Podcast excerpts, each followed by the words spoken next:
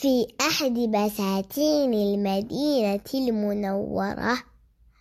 كان هناك جمل مسكين لا يقدم له صاحب البستان من الأكل إلا القليل.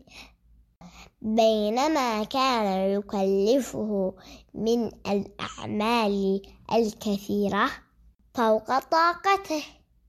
مكث الجمل المسكين على ذلك فترة من الزمن. لا يجد من يرأف به أو يفهم حاله.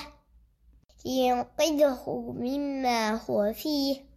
لم يستطع الجمل أن يشتكي لأي أحد من البشر.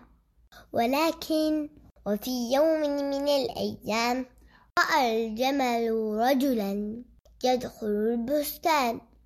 وإذا به الرسول الرحيم صلى الله عليه وسلم هذا خير البشر هذا الذي أرسله الله رحمة للعالمين فحن الجمل وتوجه للحبيب صلى الله عليه وسلم دموعه تنساب على وجنتيه فرآه صلى الله عليه وسلم وتوجه له وأخذ يمسح بيده الشريفة على مؤخرة رأسه بكل رأفة ورحمة إلى أن سكن الجمل وكف عن البكاء.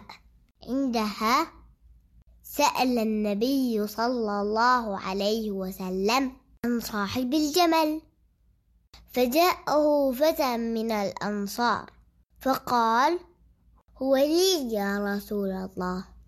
فقال عليه الصلاة والسلام موجها وواعظا له ما تتق الله في هذه البهيمة التي ملكك الله إياها.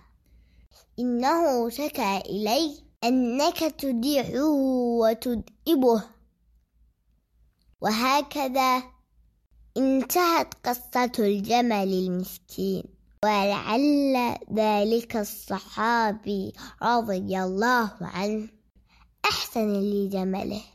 استجابة لرسول الله صلى الله عليه وسلم الذي من الله عليه بالمعجزات الباهرات ومن الله علينا به. فقد أرسله سبحانه رحمة لنا. قال تعالى وما أرسلناك إلا رحمة للعالمين.